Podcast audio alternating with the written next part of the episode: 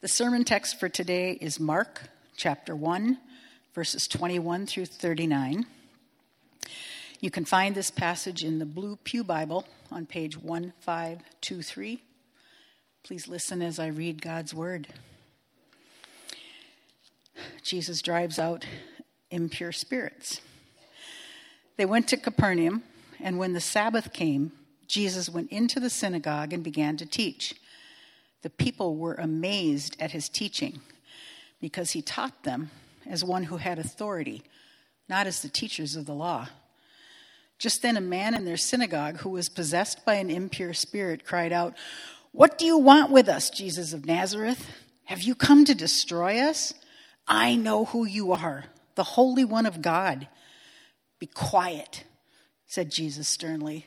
Come out of him. The impure spirit shook the man violently and came out of him with a shriek. The people were all so amazed that they asked each other, What is this? A new teaching? And with authority. He even gives orders to impure spirits, and they obey him. News about him spread quickly over the whole region of Galilee. Jesus heals many. As soon as they left the synagogue, they went with James and John to the house of Simon and Andrew. Simon's mother in law was in bed with a fever, and they immediately told Jesus about her. So he went to her, took her hand, and helped her up. The fever left her, and she began to wait on them. That evening after sunset, the people brought to Jesus all the sick and demon possessed the whole town gathered at the door, and Jesus healed many who had various diseases. He also drove out many demons, but he would not let the demons speak because they knew who he was. Jesus prays in a solitary place. Very early in the morning, while it was still dark, Jesus got up, left the house, and went off to a solitary place where he prayed. Simon and his companions went to look for him, and when they found him, they exclaimed, Everyone is looking for you. Jesus replied, Let us go somewhere else, to the nearby villages, so I can preach there also. That is why I have come. So he traveled throughout Galilee, preaching in their synagogues and driving out demons. Here ends the reading.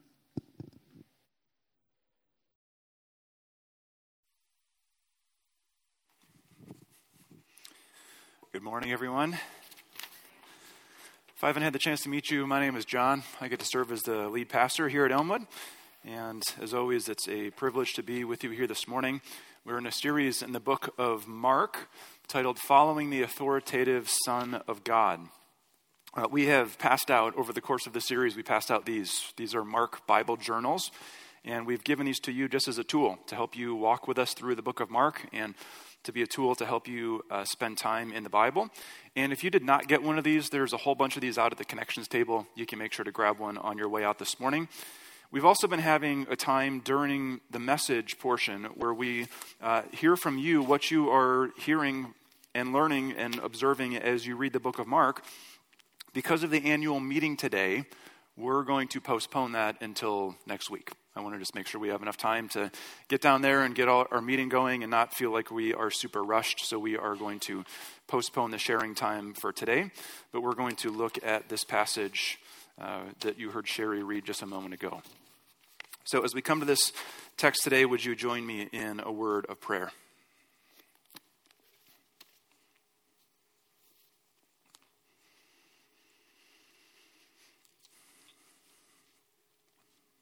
The Lord reigns. Let the nations tremble. He sits enthroned between the cherubim. Let the earth shake. Great is the Lord in Zion. He is exalted over all the nations. Let them praise your great and awesome name. He is holy. Exalt the Lord our God and worship at his holy mountain, for the Lord our God is holy. God, we come before you this morning and we again recognize your reign and your rule over all aspects of creation. We praise you this morning for your authority over all things. And we pray that as we come to this passage now, that you would help us to see it clearly, that you would help us to understand what's in this text, and that ultimately you would help us to come away with a greater awareness of who Jesus is, what Jesus has done for us, and we pray that you would help us to leave here changed people, transformed people. we ask this all in the name of Jesus. Amen.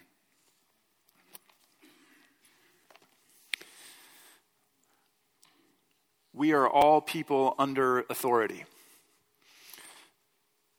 As much as we may wish that it were otherwise, every single one of us has authority figures over us. And of course, those authority figures change as you go through different seasons of life. So, for example, as a young person, as a child, your parents are your primary authority figure. If you are in the sort of school, formal education ages, your teachers or your professors or the principal or whoever else it might be is in a position of authority over you. When you go out into uh, the work field, when you go out into the marketplace, if that's where your vocation takes you, you go into a company or into an organization and you are under the authority of a, boss or a supervisor or a manager or a CEO. If you're in any kind of sports, you're under the authority of your coach or underneath your coaching staff as we go out into the public spheres of life. We're under the authority of other people. So, for example, if you leave here today and you decide to just tear down 37th Avenue going 65 miles an hour and you see the flashing lights behind you, you don't have the authority to say, you know, I just don't feel like stopping today. Because you're under the authority of the local police and public safety. Uh, we are under the authority of people who are uh, elected to public office, like mayors and governors and judges and other people like that. Now, there are some rare exceptions to this. Uh, unless you are a unrivaled dictator, unless you are the leader of a pure monarchy, and I'm you know, I'm just looking around the room and noticing that there's none of you in here who fit those categories, okay? And what that means is that every single one of us are people who live under authority. Now, we also live in a cultural environment where we are increasingly suspicious of people who are in positions of authority, especially the younger generation. Uh, we're suspicious of people in positions of authority, in some cases, very rightly so, because we've seen authority abused. We've seen power abused. We've seen authority and power used in ways that are dehumanizing in ways that are harmful, in ways that are um, just selfish and self centered. And we've, we've seen that. And so there's, there's kind of just this growing sense of suspicion of someone who has too much power or authority, because after all, we all know the saying absolute power corrupts absolutely. And so we're sort of suspicious of people with authority. And yet we're all people underneath authority. As we look at this passage today, what we see, one of the main things that we're going to observe today as we look at this, is we get to see a picture of the comprehensive, total authority of Jesus. And one of the dangers for us is that we would take our human experience of being under authority in the human realm and we would project that onto God. The danger is that we would, in any way, look with any sort of suspicion upon the total comprehensive authority of Jesus and the authority of God over us because we've, we've seen it abused so often. And it's just kind of our knee jerk reaction to say, ah, I don't want to be under authority. But what we're going to see today, as we look at this passage, is we're going to see the good news not only that Jesus has total, comprehensive authority, but we're going to see the good news about how Jesus used his authority. And so that's how we're going to look at this passage. We're going to look at it under those two headings the comprehensiveness of Jesus' authority and the good news of how Jesus used his authority. So, first, let's think together about the comprehensiveness of Jesus' authority. And we see his comprehensive authority over two different realms in this passage over the spiritual realm as well as over the material or the physical realm. So, we see it in the spiritual realm as Jesus and these new disciples of his Simon and Andrew, James and John, he's just called them in the passage we looked at last week. And we're told that they went into Capernaum. Capernaum was a uh, fishing village that was on the Sea of Galilee. Sea of Galilee is a, quite a big body of water, actually. It's about 15 miles long and about six miles wide. And there were a number of different port cities around this because there was a large fishing industry in, the, uh, in that region. This is where Peter lived, and it's a town of about 1,500 people. And this is uh, where Jesus goes with his disciples. And we're told that they went into the synagogue on the Sabbath, and Jesus began to teach. And then Mark tells us something about the authority with which Jesus taught. So, verse 22, he says, The people were amazed at his teaching because he taught them as one who had authority, not as the teachers of the law. So, we see this contrast between Jesus' teaching is authoritative, and the teachers of the law, their teaching is not authoritative. The best way I know how to describe this is that the authority of the teachers of the law they had a derived authority, meaning that their authority came from somewhere else, right? Their authority came from quoting the Torah. Their authority came from quoting a long line of rabbinic tradition to give sort of a kind of weight to their interpretation and to give a sort of uh, credence to what they were teaching. So they had this derived authority that came from somewhere else. Jesus didn't teach like that. We're told that Jesus he taught as one who had authority, not like them. Jesus' authority was not a derived authority that he got from somewhere else. No, Jesus' authority was intrinsic to who he was because of his divine identity. And I think, you know, you, you look at places like the, the Gospel of John, and you see Jesus oftentimes using this phrase that you, you may be familiar with, where Jesus says, Truly, truly, I say to you. And when he says that, that's a way of him claiming that what he's going to say is based in his authority. He doesn't say, truly, truly, someone else has said, and then he quotes someone else. No, he says, this is what I'm saying. So he's, he's claiming his own authority. We see this also in the Sermon on the Mount, where Jesus says, You have heard that it was said, and then he quotes the Torah, or he quotes a interpretation of the Torah.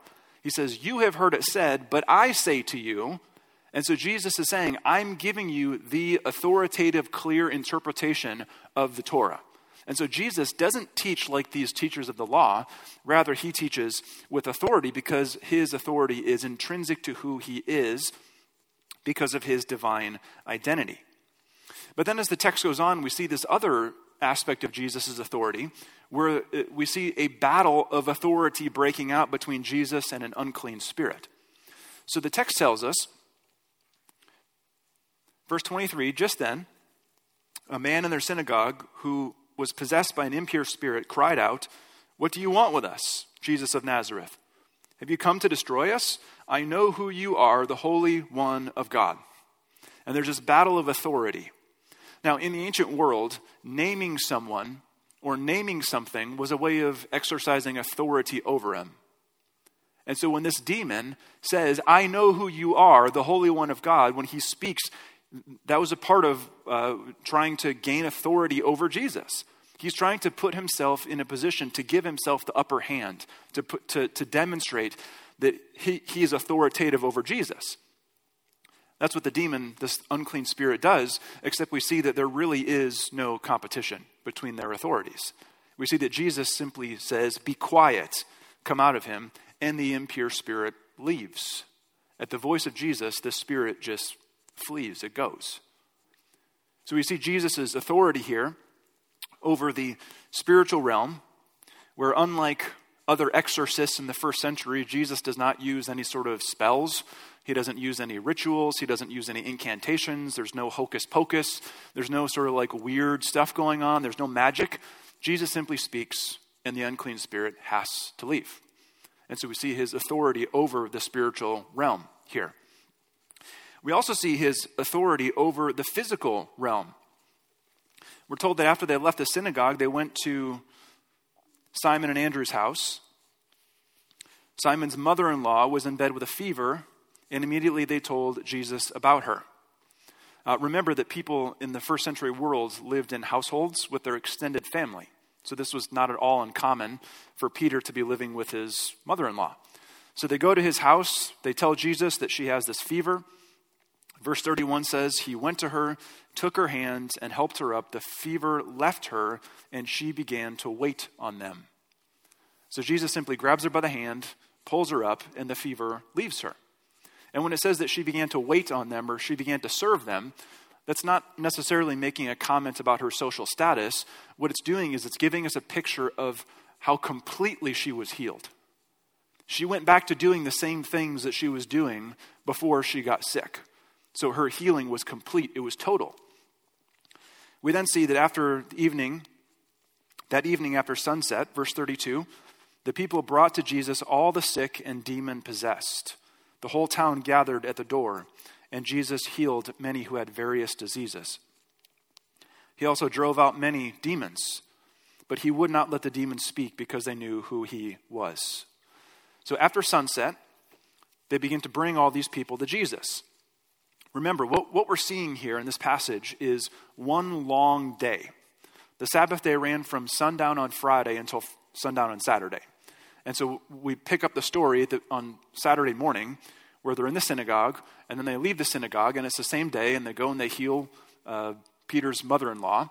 And then that day after sunset, after the travel restrictions had lifted for the Sabbath day, then all of a sudden the people start to bring all these people out to Jesus who, are, who have all kinds of various diseases.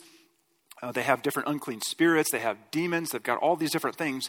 And we get this picture of Jesus as just standing there. People are bringing all these people who are afflicted by all these things to him, and Jesus is just healing.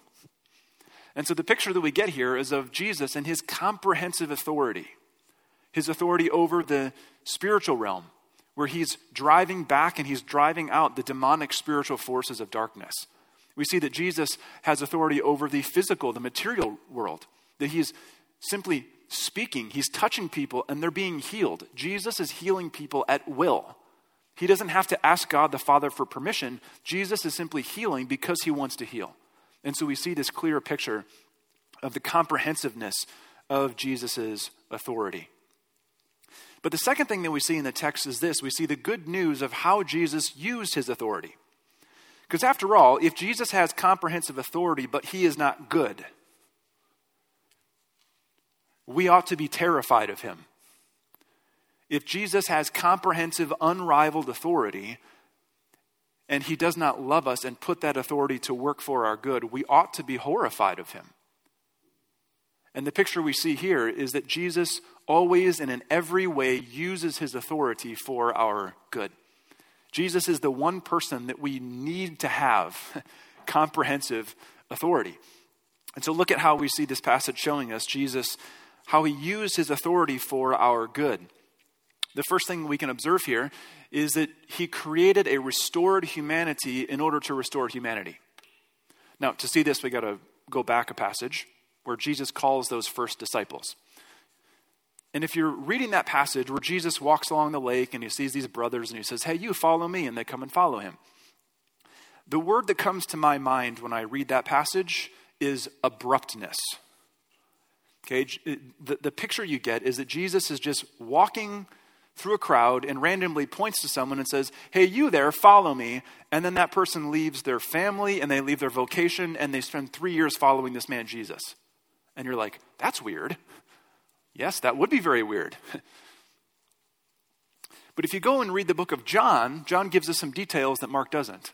John tells us that Simon and Andrew were disciples of John the Baptist before they were disciples of Jesus. And so they've been listening to John the Baptist say, There's one who's coming after me, who's greater than I am, who's going to pour out the Spirit on you. They see John the Baptist pointing at Jesus, saying, Look, the Lamb of God who takes away the sin of the world. And so these, these men, they know something of Jesus before they begin to follow him. They had some relationship with Jesus, they had some experience of Jesus before he called them to follow him. And isn't it interesting that Mark basically erases all of those details? He strategically does not tell us those details, and the point is to highlight the authority of Jesus. When Jesus calls, they follow. When Jesus speaks, they listen. And that's the point of not giving any of those details is we're supposed to look at it and be like, Jesus just speaks and they listen? Exactly. because that's highlighting the authority of Jesus. But not only does he have the authority to call them, he uses that authority not only to call them, but also to send them out. And he says, I'm going to make you into fishers of men. That's a metaphor that in every place it's used in the Old Testament, fishing for people, it's a metaphor of God's judgment. And yet Jesus flips it on its head. He reverses it and says, I'm going to send you out for people. He's sending them out on a rescue mission to participate in his mission of bringing healing and renewal to the world that has been ravaged by sin. And so Jesus uses his authority to call those first disciples, and then he uses that authority to commission them and to send them out to join with him on his mission to restore humanity. When Jesus calls those first disciples, and you see that group of 12, that's uh, the way you can think about that is that it's something of a kind of uh, restored new humanity that Jesus is forming. So Jesus uses that authority to form this new group of people, to form this new humanity, and then to send them out so that Jesus' good news and his blessing can go out from them into all of the world. And so we see Jesus using his authority for their good and for our good by creating this restored humanity so that humanity itself as a whole could be restored. Another way we see it is that Jesus broke the power of the spiritual forces of darkness. We see this as Jesus is healing these people from being oppressed by demons. Now, in the ancient world, the word demon how that word was used sort of just broadly in ancient Greek uh, outside of the New Testament. That word is used uh, to describe either a good or a bad spirit. It could be either. But in the New Testament, the word demon is only ever used to describe a spiritual being who has aligned itself with Satan, who is the deceiver, who is God's enemy. And so, every single place in the New Testament that you see language of uh, spirits, unclean spirit, or demon, or anything like this, those are always describing a spiritual being who has aligned itself with Satan. And the result of that spiritual being uh, in a person's life is always oppression and always death. You never see a demon or an unclean spirit and someone experiences life and freedom and flourishing and joy. You never see that. The presence of those demons, the presence of those unclean spirits and those demonic spiritual forces always leads to oppression and always leads to death. And Jesus here breaks the power that those spiritual forces have over us. What the Bible says is that every single one of us, apart from the divine intervention of God, we too live under the kind of oppression.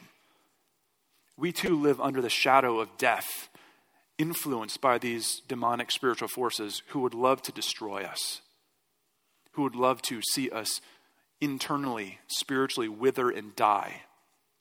And Jesus breaks the power that those spiritual beings, that those dark spiritual forces have over us. So that's another way that he uses his authority to bring liberation.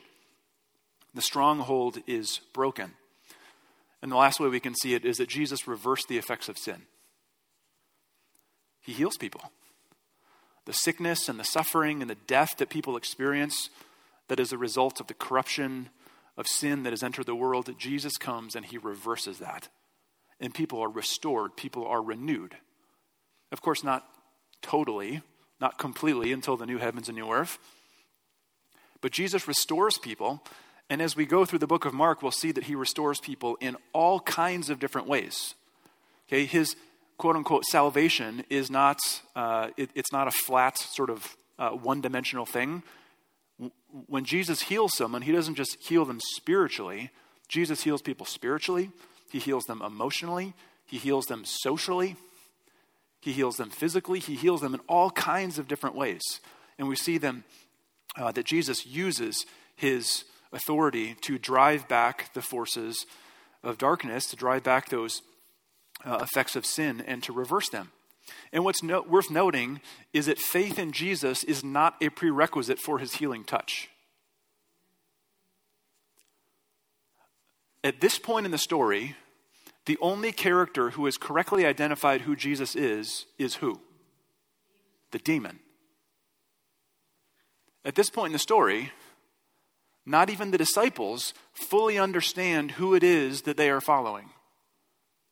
And Jesus doesn't say, you know, when you guys finally get your act together, when you people finally give me the, the glory that I deserve, when you people finally understand who I am, then I will respond by healing you. No, Jesus goes to all kinds of people who are living under the shadow of death, and his heart is overflowing with compassion. Faith in him is not a prerequisite for him to bring healing into their life. Faith in him is a prerequisite for them to be in restored relationship with God the Father. But Jesus, is, Jesus heals all kinds of people who never had faith in him. Jesus healed all kinds of people who would reject him because his heart overflows with compassion. We see that Jesus loves to reverse the effects of sin. It's just a part of who he is. And this is, again, another one of the ways that we see Jesus using his authority for our good. So, in all of these ways, we see the comprehensive authority of Jesus, and we see once again that it is always and in every way for our good. Now, ironically, our greatest good was accomplished when Jesus gave up his authority. Maybe a better way to say that is that Jesus chose not to cling to or to use his authority for his own advantage. Jesus could have said, I don't have to go to the cross. I am the Son of God. I don't deserve to be treated like that. Jesus could have said, Y'all made this mess. You get to figure out how to clean it up. Jesus didn't have to use his authority in any way, shape, or form for our good, and yet that's exactly what he does. He used his authority to work out our highest good, and he didn't, he didn't cling to his authority or use it for his own advantage. There's all sorts of, I think of uh, Philippians chapter 2, where it says that Jesus, God Himself, who took on human flesh, did not consider equality with God something to be used for his own advantage, something to be grasped at. He didn't use his divine status and cling to it. Rather, he emptied himself of his glory, took on the form of a servant, and suffered and died on a cross for us. And that's the picture we see here. Jesus didn't, never for a moment did he, was he relinquished of having authority. Jesus at every moment of his execution, at every moment of his life and of his suffering and death, Jesus possessed this comprehensive authority. But when Jesus went to the cross, he chose not to use that for his own advantage. And what we see is that Jesus was, he allowed himself to be crushed under the pseudo authority of the religious leaders and the pseudo authority of the Roman government. Jesus allowed himself to be trampled under the pseudo false authority of these spiritual forces of darkness. And it looked like, didn't it, as Jesus hung on the cross, as he was hanging there naked and filled with shame, it looked like when Jesus suffered and died, it looked like all of those other people, the religious leaders and the Roman Empire and the spiritual forces of darkness, it looked as though they had won it looked as though they had finally gained the upper hand on Jesus. It looked as though they had finally proven their authority over him and now he was subject to them. Except that's precisely the opposite of what was happening. Ironically, as Jesus hangs there on the cross and suffers and dies for us, that was precisely the moment where he demonstrated his authority over the powers of darkness. That was precisely the moment where he demonstrated his authority over those spiritual forces of darkness. Jesus did not stay dead, he rose from the dead. And what that did was it put to rest any question about his comprehensive authority. It put to rest any question. Because as Jesus rose from the dead, he essentially proclaimed, He said, You have done the worst that you could possibly do to me, and it wasn't enough. By rising from the dead, Jesus essentially says, You on the cross, as you came and you, you exerted the full force of your fury and your hatred and your anger at me, and it wasn't enough. And when Jesus rose from the dead, what he did was he demonstrated his authority over the spiritual forces of darkness. And the way that the Apostle Paul says it in the New Testament is that if this is who Jesus is, if Jesus has this kind of authority and he uses it for our good, if he is on our side, who could ever be against us? And the clear and obvious answer to that is no one. We get to come to the communion table today and we get to remember and to celebrate the ways that in Jesus God has used his authority for our good. And so I want to invite you this morning to come and to simply bask in the good news of how Jesus used his authority always and in every way for our good. I invite you to come forward this morning and to remember and celebrate the work of Christ, to remember that because he was crushed, we don't have to be. To remember that because he has been raised from the dead and has demonstrated his authority over sin and death and the evil one, that power of sin and death has also been broken over us who are in him. And so we get to remember and celebrate as we come forward to receive the broken body and shed blood of Christ. We get to remember and to celebrate that this is how God uses his authority for our good. And if he is for us, who can be against us?